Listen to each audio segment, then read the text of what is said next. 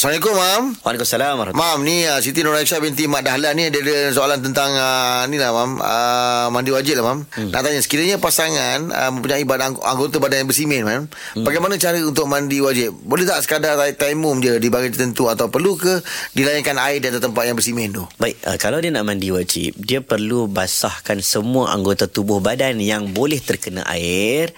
Kemudian dekat bahagian tangan dia itu yang berbalut tersebut dengan simen, dia cuma sapukan dengan tangan dia. Mm-hmm. Okey, tapi kalau memang badan dia seluruh tak boleh kena air, maka dia boleh guna kaedah tayamum. Ha, sapu ni bermaksud sapu tangan bagi syarat lah.